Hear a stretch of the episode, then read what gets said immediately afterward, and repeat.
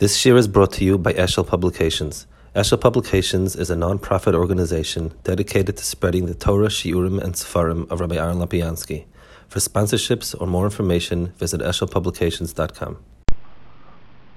Yes. Um, the next um, lecture is going to be on something which kind of straddles both a unique facet of man and really a, bonus in its own right of uh, Kadosh Baruch Hu. Um, as we've mentioned each time in the beginning, our broad topic now is different hisbonenus that lead a person to and confirms to a person the idea of HaKadosh Baruch Hu, um, as we understand it. We've gone through different issues of creation, and now we're going to look at something unique to man on the one hand, but unique in the world, which really is above, it, it, it, transcends men, and it is something in its own right to be misbonic. And that's the following. The um, let's use language that many earlier uh, works used, um, specifically the Ikrim, um, just use this terminology, but it's a terminology that's not restricted to him, it's restricted to others. He says, ahava, in the sense of positive feelings, are associated with three different areas. In other words, the word good and bad are used in three different connotations. Uh, Rosh is ta'am, tes ayin mem. The first one is orev. That's the lowest one. And that means a positive sensation with our sensory organs. So, somebody puts a piece of chocolate in your mouth, it's good. Um, you, you, it's a hot day and somebody puts the air conditioning on, it's good. A person is sweaty and he goes into a bath, it's good. That good is means the positive physical um, experience. Uh, that is a good that's associated with all animals. That's a good that is very easily translated into um, computer language. For instance, we um, we can say we can tell a robot go there. If if you touch on a wall, back off. If it's clear, keep going. If it's dark, put the light on. In other words, good in a very physical sense, positive feedback, whether through the senses or whatever, that is good on its first level. The second level is called mo'il, which let's just, I guess, literally would mean effective or efficient. That's one step much further along, and that has to do with the abstract thinking that we said before. For instance, if chocolate tastes good and air conditioning feels good, not eating, working hard, and sweating to save up money to buy an air conditioner and a chocolate making machine um, is moil. It's good. It's a good job. It's a good job may mean that you enjoy the lunches and the air conditioning, but usually it means that you enjoy it, that the work itself gives you the money under the conditions that you can maximize physical enjoyment. So it's an abstraction. A little kid does not understand good in that sense. School is not good because it's boring, dreary, whatever it is. And the idea that with enough schooling he can get the type of job to give him the, the career which will um, give him all the good things, the pleasant things, that's beyond the child. Because a child is very, very physical and doesn't think in abstract terms of the um, effective or efficient as it, as, as it may be. So that is something that requires das of a person. I don't think animals have that type of das. Um, I'm not, uh, again, it's very hard to speak on behalf of animals. There, there are little experiments here and there, but they, they're very small, small little loops of behavior. For instance, the crow will pick up a rock and break the thing with it. There is some sort of rudimentary use of A to get B, but I don't know if it's planned or just an instinct. I, I really wouldn't wager, and it doesn't make a difference. And that was kind of the thing we discussed last time, humans having it. What about computers? So, a computer to some degree, you can program it. For instance, what is anyone who's used MapQuest or GPS and will uh, will ask the computer what is the quickest way um, to get from point A to B, what is the most fuel efficient way, what is the most scenic way, etc., etc. And the computer can do it because it has a program. It can work out a program. It doesn't create programs, and that we spoke about last time, the creative thinking, but it we can translate um, we can translate MOIL into uh, an algorithm. That's in other words, it's a formula. MOIL is the abstract mathematical formulations of that which is um, which is pleasant. So we we can say the way to get from point A to point B is such and such and such and such, and the computer can work with it. So we have the second degree, which is called MOIL. It's not. It's an abstraction of sorts. It's not a physical reality, and you can't. A computer can't sense it but you can adapt an algorithm for mechanical processing and produce it. Um, it can create it, but produce it it can once you give it the algorithm. That's fine. Um, we also are able to logically make sense of it. Why is working at a good job good? Because one sweats a little bit, um, and then one gets lots and lots of very big pleasures. So one needs to um, spend X amount of years in school, which is tough and not pleasant. But um, if you add up at the end of the life the, the pleasant sensations versus the not pleasant sensations, pleasant sensations win, or at least we assume that's the way it happens, and everything is very, very good.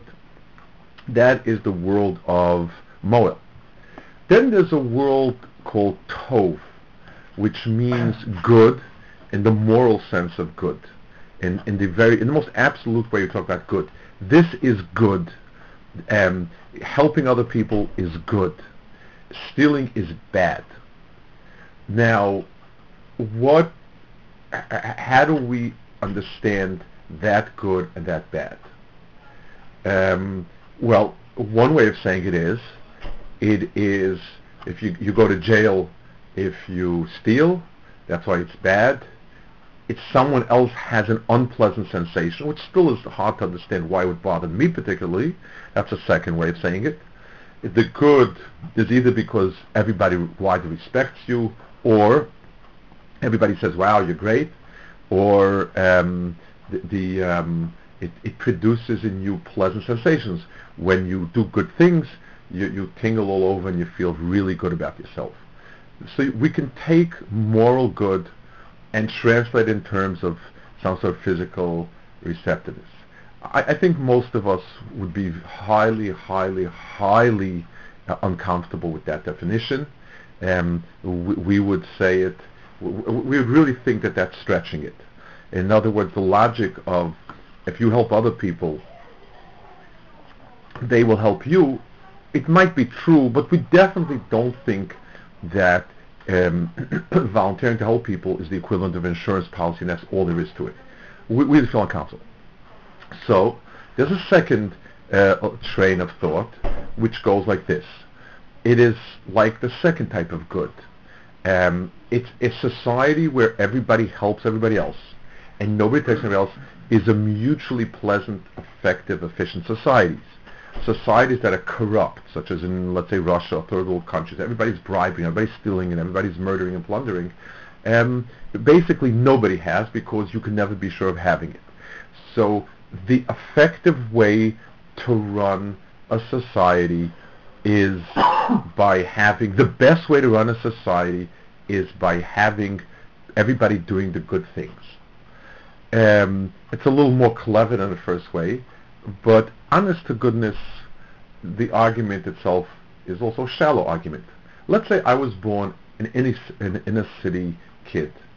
um, no no known father, mother on drugs, zilch money, no education, and not not even inclination. I'm not out, and I have no money, played with gangs and so on, and I can steal somebody else's money. This guy is a multimillionaire, and I can pocket a half a million of his.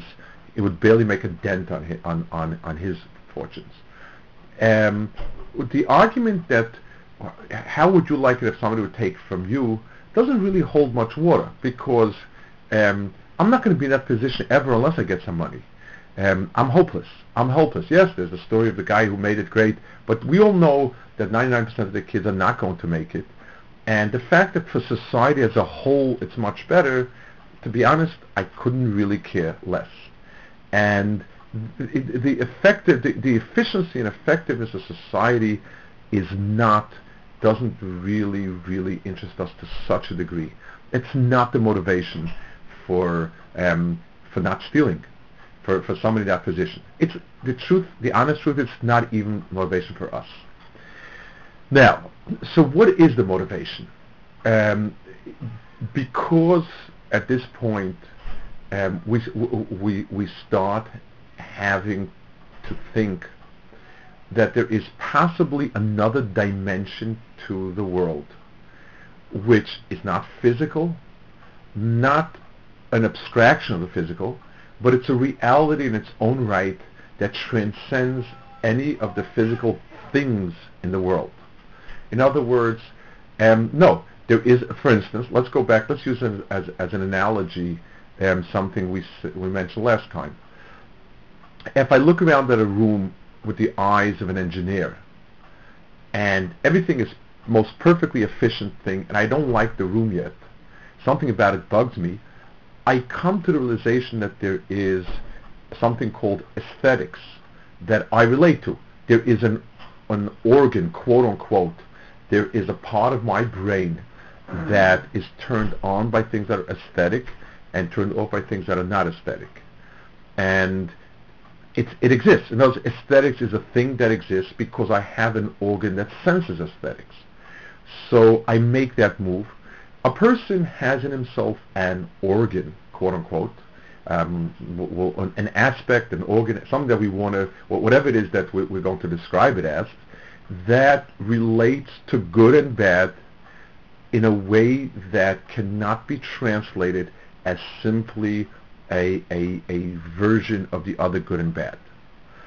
Um, now, that quote unquote organ is called the conscience. Now let's talk a little bit about it. When we think about it, so we're sitting back and we're thinking about this, and we're saying to ourselves, um, we have pleasant feelings when we do good things, quote unquote. And let's not argue what good is. Let's take the things that are fairly common, um, helping other people, being honest about oneself, being modest, let's say, whatever it is. Things that are universal, uh, not without going into any uh, points about what is what are those good things. But generally, I feel good about these things. I feel bad about the bad things, about stealing, about murder, about lying, um, etc., etc.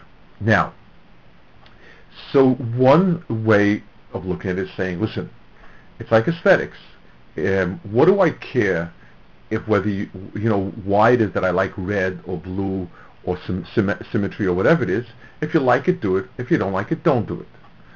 So by that line of argument, if it's a very subjective feeling, and the reason for it being good or bad is the feeling of good and bad, and that's all there is to it. A, so one person has a very quirky aesthetic sensation. So some people have to walk into the room and one book is slightly misplaced, they can't bear it.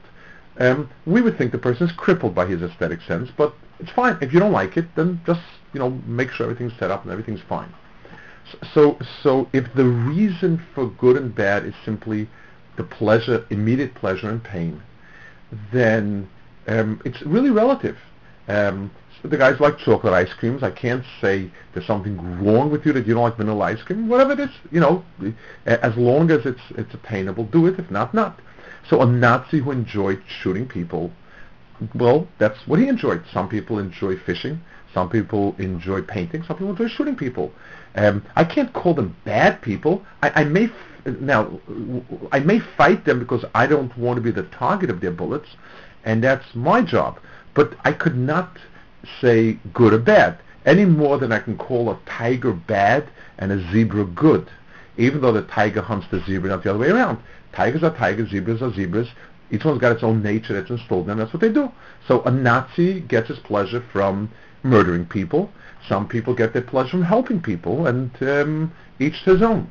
That's if that's if if the conscience was the reason and the the end all of it. It's a quirk in a person's personality, and each one you know tries to do what he likes, and we do good. And so if you tell a kid, do good things, you'll really like it. You'll really really like it. You'll be so happy. If that's the reason, if that defines it, and with that it ends, then we really have no good or bad that's objective in any sense of the word. And we certainly don't feel that way. The second level is that this is the line of, of, of thinking that evolutionists have produced. Because the world does not contain anything more than um, things, you know, which and and systems. That those are two things the world does contain. One contains laws and systems. So we can translate uh, the quote unquote good and the quote unquote bad into um, into uh, systems, into, into the moel, into the effective and efficient. So people with altruistic genes have made for soci- for societies that are better because when there's cooperation, people can get a lot more done, and selfish genes have produced societies that are less effective, less efficient, and therefore the um, it, it, it, it, we've developed those genes are much more beneficial for the race, and that's why they're there. And every single gene is explained that way. Is with Lishitose. Every single gene we have in us is a, a breeding that brought out a gene which produced the most effective and efficient. Now, so A, it just boils down again to a sensation. So we've produced the people, the societies that have the most people who feel yummy when they do a chesed have survived. The people, the societies that that feel yucky when they do a chesed haven't survived because they lack a mechanism to survive. So all it is is feelings that we have based on genes, the same genes that tell us whether we like chocolate or vanilla better, tells us whether we like chesed or gneva better, and that produces. So first of all, we've reduced it once again to a very, very physical. The conscience is simply an organ that senses physical type of things, and some people like this, some like that. And secondly, now that I understand why I'm so hung up on chesed, I can condition myself out of it. Um, and we can uh, re-educate ourselves. Besides which, um, the argument that it's better for the race gives me a tremendous key to doing something. Because we all believe, supposedly, that the race should try to preserve itself. We've gotten smart enough to realize that the only thing important is that we should enjoy ourselves. People do not have educated, intelligent, modern people do not produce enough kids to perpetuate the race. Um, you need to have over two kids to perpetuate the race, two point something minimal to take into account the people dying, etc., sick, whatever it is. And we tell somebody you must have three kids because that's the only way the human race will survive. And we, will mutter something about it, but at the end of the day, the real answer is the heck with the human race. I mean, I certainly wouldn't want anybody to die a horrible death with an atom bomb, but if people just kind of gradually um, live and die, so be it. And no great tragedy in that. And I'm not going to spend all my life uh, with tuitions and, and raising kids and doctors and medical insurance, not be able to enjoy life to its fullest because I'm giving for the human race. The human race is an intangible, nonsensical entity that doesn't really speak to me. I mean, I know there's a lot of nice talk about it, but at the end of the day, Western civilization is not preserving the human race. It's it's the it's the world of Islam. It's it's the it's the Latino world. It's not the Western world. The Western world is, is, is at below reproductive capacity, and nobody seems to be terribly terribly inclined. So we don't we don't care about it. So if I tell somebody it is a lot more effective and efficient for the human race if we will keep doing chesed. Well, um, if it's at the expense of what I want to do with myself, the, the heck with the human race. That's the honest truth. And we don't believe it. Nobody. The, you know, people will, will, always get very indignant and they say, do you mean to say evolutionists are not moral people? There's some wonderful, wonderful people. I agree, eh, because they're evolutionists in speech, but they're, they're, not, it's echad b'peh b'lev. Honestly, the feelings of good inside them, they haven't suppressed, and they're not consistent with their, with the, the, what, their explanations are not consistent with their actions. Thank God. I'm very happy. There are some, a lot of wonderful, wonderful people who claim to be non-believers, but yet th- that, that strong instinct of Tov, they follow because they are good people. Um, it just, it's out of sync. Their explanations don't make sense in line with what they are. Uh, even if they claim I'm doing it just because it makes me feel good, but I honestly believe that they're lying about that. Um, consciously, subconsciously, I just don't think it, it, it fits. Just like people who have emunah can lie about it, they steal even though they have emunah because gives everybody their due because people have a way of of, of, of this of having a disjunction between their, their speech and their thoughts and actions. So, what is it? It is a sense that of some other good and bad that cannot be defined by anything physical whatsoever. There is just like aesthetics can't be defined by by by things, and it's a, and it's an idea of sorts that it, it's hard to put it into the realm of of one-on-one experience of taste, smell, uh, sight, and so on. It's good and bad is one step above that.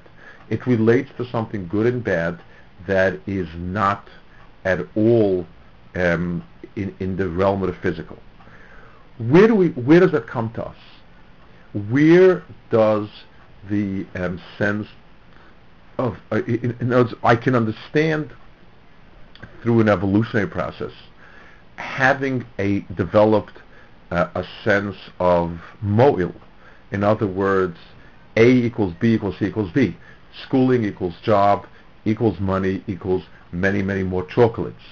Um, that is still somewhere along the line leverage on top of physical feedback. But this is something that's completely separate. And the answer, the, the, the most powerful answer is we have a part of ourself that is not of this world.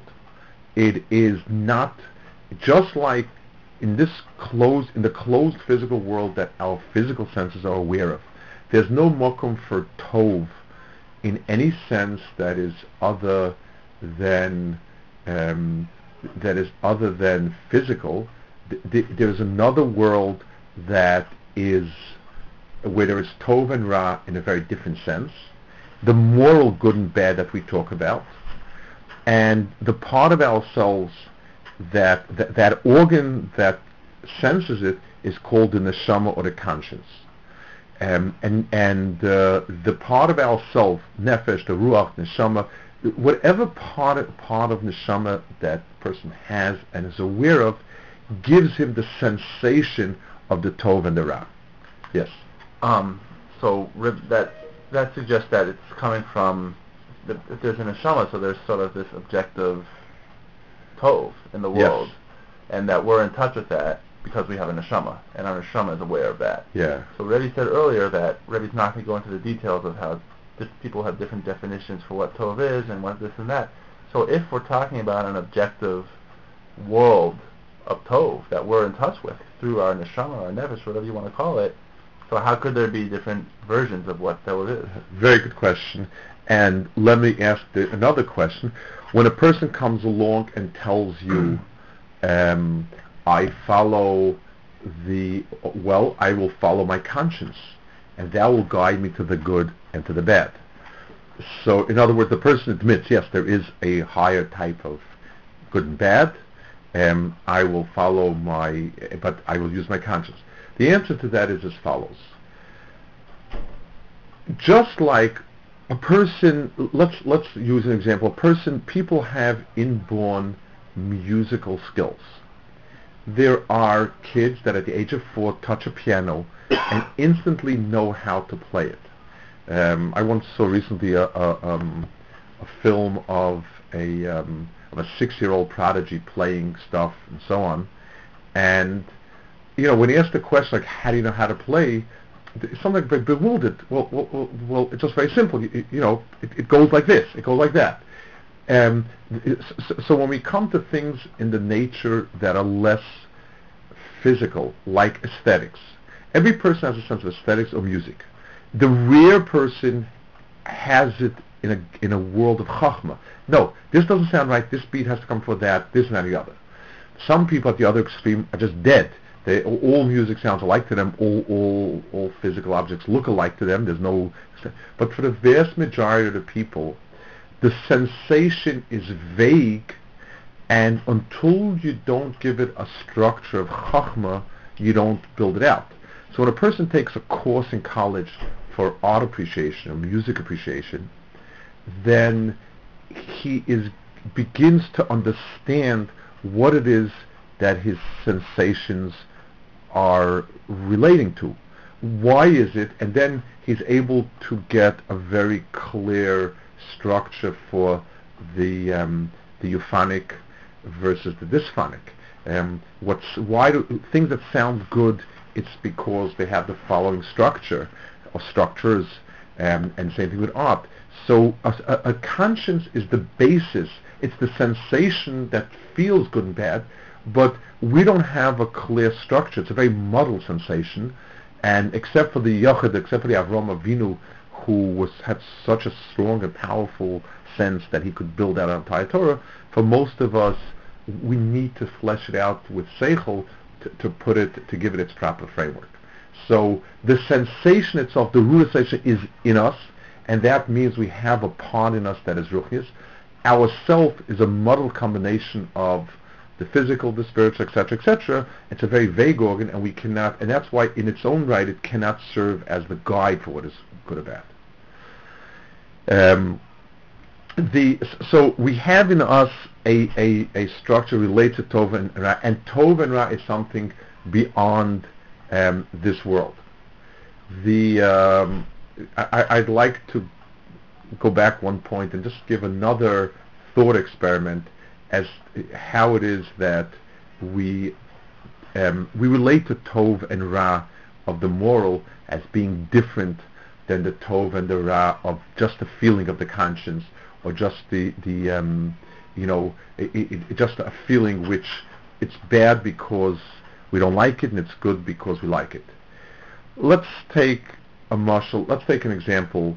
Um, mo- many of us have different fears. Um, some people are, afraid of heights. Some people are afraid of dogs. Some people are afraid of. Clo- some people are claustrophobic. We all have. Many of us have different phobias.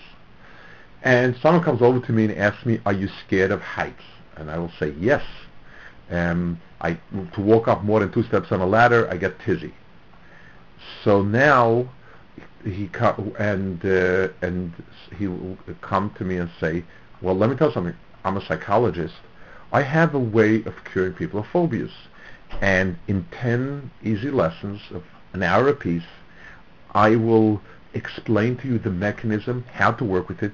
You will do exercise that will uh, overcome that fear, and every time you walk up four steps, you don't think you're going to break your neck, and you'll just be very comfortable. At the end of 10 easy lessons, you will be able to shinny up a flagpole a hundred feet up and dance on top a, a hora. Would you be interested? Um, my only question would be how much he charges. I'd be very happy to do it because I recognize that this fear is curbing me, and if I didn't have it, I'd have a lot more freedom. I'd be able to, to shimmy up flagpoles, um, I, whatever it is, or I'd be able, a person who's shy and he can't address a large audience, and I tell him, listen, um, you know, it's just a, it's just a, it's just a, a, a, a fear, and I can deal with phobias. So until now, you were scared to get up in front of a hundred people and talk to them. You're going to be able to address thousands without fear. People pay a lot of money for that, and they're very happy. Now, he comes along to me and says, "By the way, um, would you like to make a lot of money?" And I say, "Yes." And he says, "Well, you know, people leave in a in a large hall in a large hotel, there there will be hundreds of coats on the coat rack. Why don't you just go to the pockets and take the wallets? Um, today everything's credit cards, but in the old days there was cash actually in wallets, and you could help yourself. You can clean out a an entire uh, wedding hall and uh, come back, come away with a few thousand dollars. I'll say, well, I, I, I, I don't like stealing. It's, it makes me feel yucky. And, and the psychologist will say, well, that's just another phobia. And in 10 easy lessons, uh, you will be able to, to make the rounds. You'll be able to go to New York and go from wedding hall to wedding hall, clean out all the pockets with all the wallets, and, and you'll sleep like a baby at night. You won't even think twice about it. Would you be willing to do it? And we would say, no. Why? Because it's terrible, it's bad. And the psychologist said, no, you feel it's bad, you feel it's terrible, but I'm going to show you how you teach yourself it shouldn't be. Let's take something a little simpler. And, and we spoke before about getting up in front of an audience and addressing a thousand people. Most of us would be very, very nervous to address a thousand people, and we, we, we, we get butterflies in our stomachs and get very, very nervous, and um, we will say to us, to ourselves, um, if I can only learn how to overcome this fear, I would gladly do it. Let's say we have an inborn sense we don't like to be chutzpahdik. We don't like to speak um, things that are not kind about other people. We don't like to do things, we don't like to say things that are coarse. And it, and it obstructs us. In business, it's very, very helpful if you can be chutzpahdik, if you can say mean things about other people, and you can use coarse language. So the guy, and I not doing very well in business because I, I'm, I'm lacking, severely deficient in all three areas. And the guy tells me, well, I'll teach you how to speak publicly, no fears in your stomach. I'll teach you how to be chutzpahdik, no fear in your stomach. I'll teach you how to say kind of snide things about the competition, no, no, no fear in your stomach, etc. I will say the first one yes, the other three not. But why not? Because I, I feel it, that I feel that it's wrong. And psychologist says, well, after 10 lessons, you won't feel it's wrong. But we don't, we honestly think, and, and I include all good evolutionists in the same thing, and all good Kofrim, bec- they feel that it's wrong, wrong, wrong, and and and the psychologists who who will deaden their conscience is actually castrating a, a, a, a, positive sense out of them rather than getting rid of an of, of a negative thing. We honestly feel that we believe it that way. And that good and bad is a good and bad that is not physical, it is spiritual. It relates to a different dimension of feelings and sensations. And our conscience is the um, organ, the faculty of our mind, psyche, whatever you wish, that gives us a sensation of that. But it's not the sensation, the reason is not because the sensation is bad the bad sensation is really the um, the the the, um, the bad sensation is is the sign of it. Yes. So, I mean, I haven't looked too much into this, but I believe there are people in this world who really do like quote unquote deprogram themselves to yeah. get rid of these quote unquote phobias yes. of stealing and you know immorality and whatever you want to call it. So would Rebbe say that because at least I assume that they are the minority, yes. and they have to quote unquote deprogram themselves. Whereas ne- normally people have those feelings. Right. That itself suggests that yes, there is this, exactly. There the is norm is that way, and every single person I'm talking to, my gut feeling is that any person who's listening to this doesn't honest, honestly believes what I'm saying. Um, you know, like we said before, we, we can never do absolute proof. It's always like, is the one person in Africa who stands on his head the normal person and we just have a hang-up about it or vice versa. I, I honestly believe the norm definitely tells us very strongly that way. And the fact that people forever have have looked for the answer to right and wrong, understanding it as such, and even modern day so-called non-believing scientists believe in right and wrong in their hearts for sure.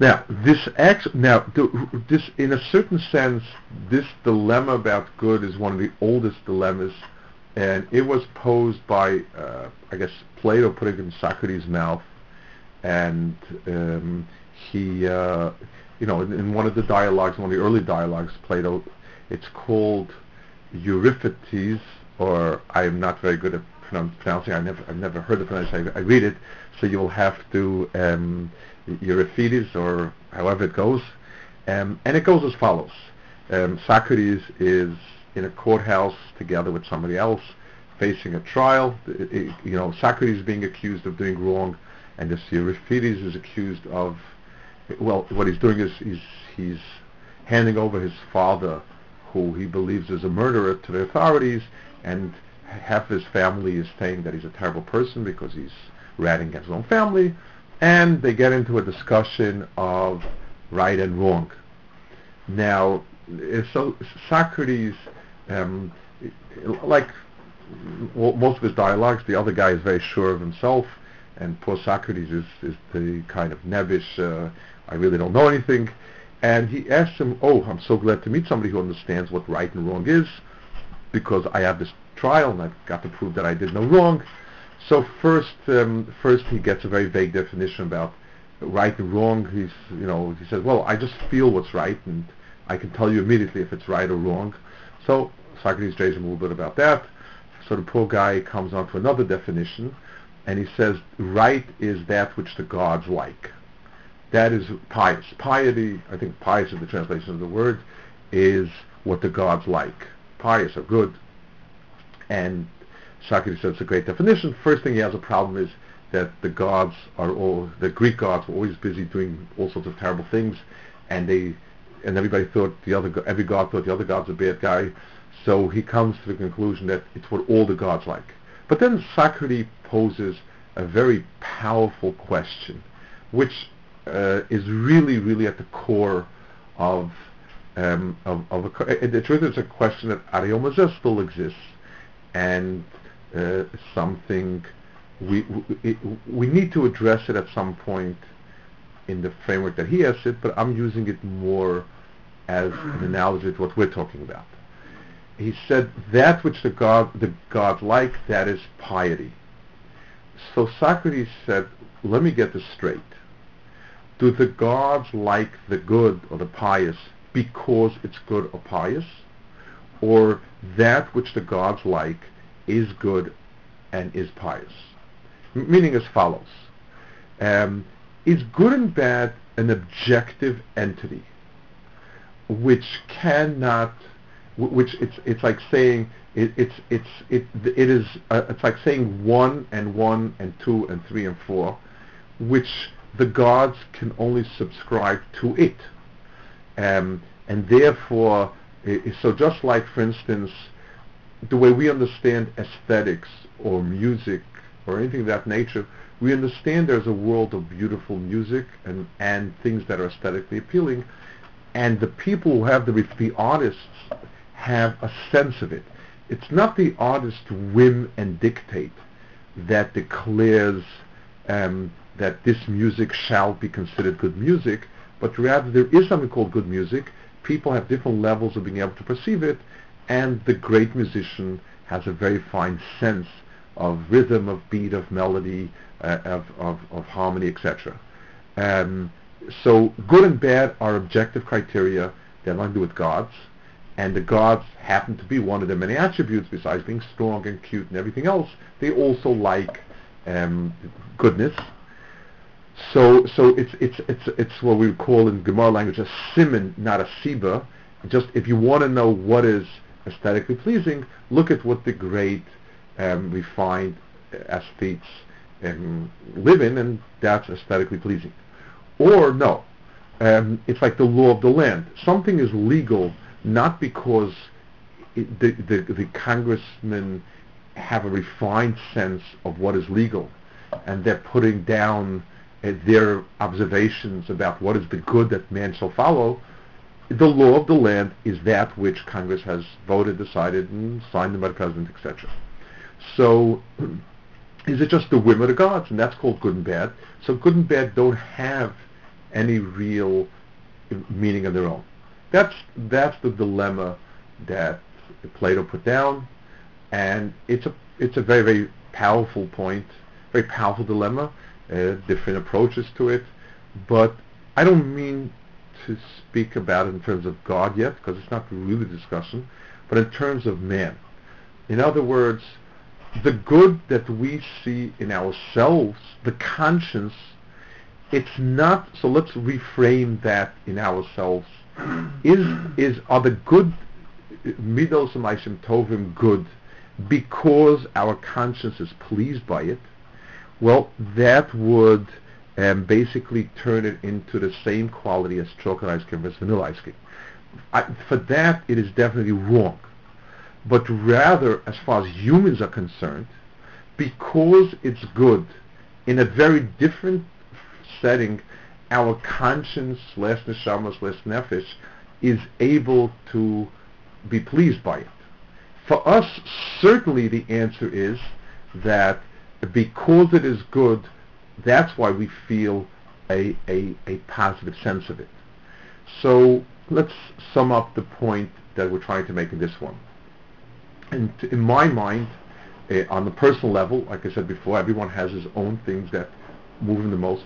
To me, of all the arguments that we've made until now, and all the points I think that we will make on this topic, to me it's the most powerful of the um, points. The reason is because it, it, it goes to the heart of it. My, everybody's positive if sense towards Torah, Kodesh Baruch Hu, religion, is based half on the personal experience. And it's, it's because we feel tefillah, another, hatznei leches, Torah, haskov yodeh osi, um, kedusha, all of those things, living that life, we feel very positive about it. And we and and we also try to buttress our understanding to with, through outside arguments. But this is going to the core of it. What is this world that I feel so strongly about?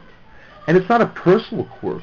What is what is it that makes a person um, sacrifice for ideals? Um, is it because it feels good? Giving your life up for the ideal of justice, to save the innocent victim from the murder, etc.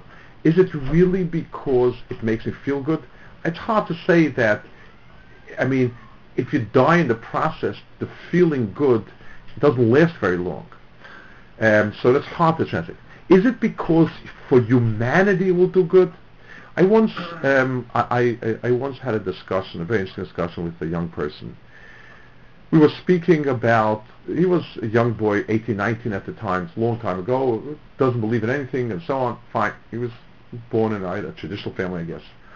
And then he was very, very passionate about fighting against apartheid. And I said, if nothing that is nothing exists but what we are and what we feel, why would I asked him, would you go to South Africa to fight for the rights of the black people? And he said, yes. I said, why would, it hurts you that other people are being hurt there, and I understand that, but do you think it'll hurt, do you think it'll hurt more than you yourself being clobbered by the apartheid regime and somebody putting you in a cell and torturing you? So what's the justification of your sacrificing your feeling good for someone else's feeling good? And he thought about it, and he said, well, they are many and I'm one. So giving up my pleasure will give 10 other people more pleasure, which is a silly s- argument in its own right because my pleasure counts for anything else in the world, on the world of pleasure. 10 people eating chocolate ice cream doesn't, doesn't give my mouth any flavor of chocolate ice cream. So, he, so I said, so I have another great idea for you, I said. Check into a hospital. You're a healthy young boy and ask them to c- dissect you and give out 10 organs so that 10 other people live. You can give your heart to one person, your lungs to two people, your kidneys to two people, y- your liver can go many directions, and and uh, your blood can can go. So so you are basically your life is helping other people. You're not going to do that because your life comes first. I said, let me tell you what's at work. There's the concept of injustice that is above anything physical. And somewhere along the line you sense it is worth sacrificing physical existence for justice. Because justice is something that transcends it. You, you, those are the feelings working on you whether you like it or not. Whether you proclaim you don't believe it, there's something that transcends the physical here and now. And we sense it, and we live it, and we feel good about it. There are many people who, who, who are from and have issues, but they say, I don't want, I wouldn't I can't see my kid doing anything but that. For him to be able to sit himself down next to Gemara and learn about Smada and, and Ligon learning, there's something good about it that I don't want to deprive him. I want my daughter to have, somebody was telling me, a person going through, for many reasons, doubts, but doesn't let, didn't let his family on in it, and, and he lost a, sister, and his daughter, six-year-old, came from Gan, and she said, Daddy, you look so sad. Let me sing a song for you. And she sang a song from kindergarten about Hashem has a plan for everything, and we shouldn't be sad.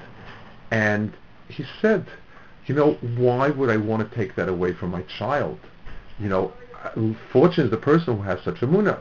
And we, we, we don't think it's just naive. There's something about us that, that sees it as emes. And that speaks, to me, that speaks of, of the different world. The world where there's good and bad, in a sense that has no shaykhs to the Arev and no shaykhs to the Moil. It is Tov. We're fortunate to have some sense of it. And that sense speaks of the existence of something that transcends all physical.